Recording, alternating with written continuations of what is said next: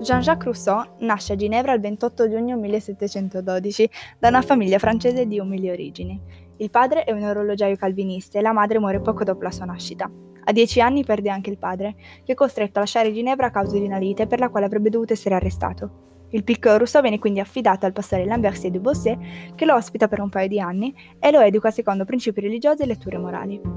Quando viene richiamato a Ginevra da uno zio, Rousseau comincia a studiare in segreto e a scrivere commedie e diventa apprendista prima presso un cancelliere e poi presso un incisore.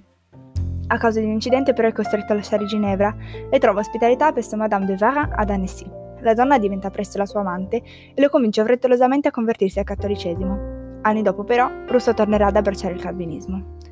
Ad Annecy studia anche la musica e il canto e dedica la maggior parte del suo tempo alla cultura, con la costante paura di ammalarsi data dalla sua ipocondria. La maggior parte delle sue fobie però sono prive di fondamento e il suo unico reale problema di salute sono i calcoli.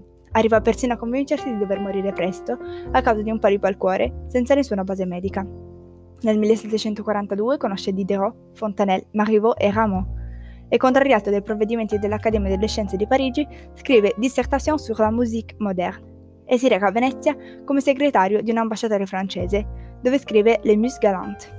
Nel 1768 sposa Thérèse Lavasseur in una stanza d'albergo. Lei è una stiratrice che gli rimane accanto per tutta la vita.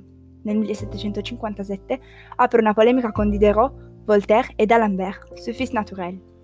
Nel 1766 comincia a scrivere le Confessioni, pubblicate postume, che rivelano l'animo sensibile e la psicologia dello scrittore nel 1755, pubblica il discorso sulle origini e i fondamenti dell'inuguaglianza fra gli uomini, nel quale crea una contrapposizione tra la rigidità sociale e la dimensione della natura e del sentimento, rappresentando un ideale felice e libero. Nel 1762 pubblica il contratto sociale e l'Emilio o dell'educazione, nel quale parleremo di un altro episodio, che viene condannato come opera empia.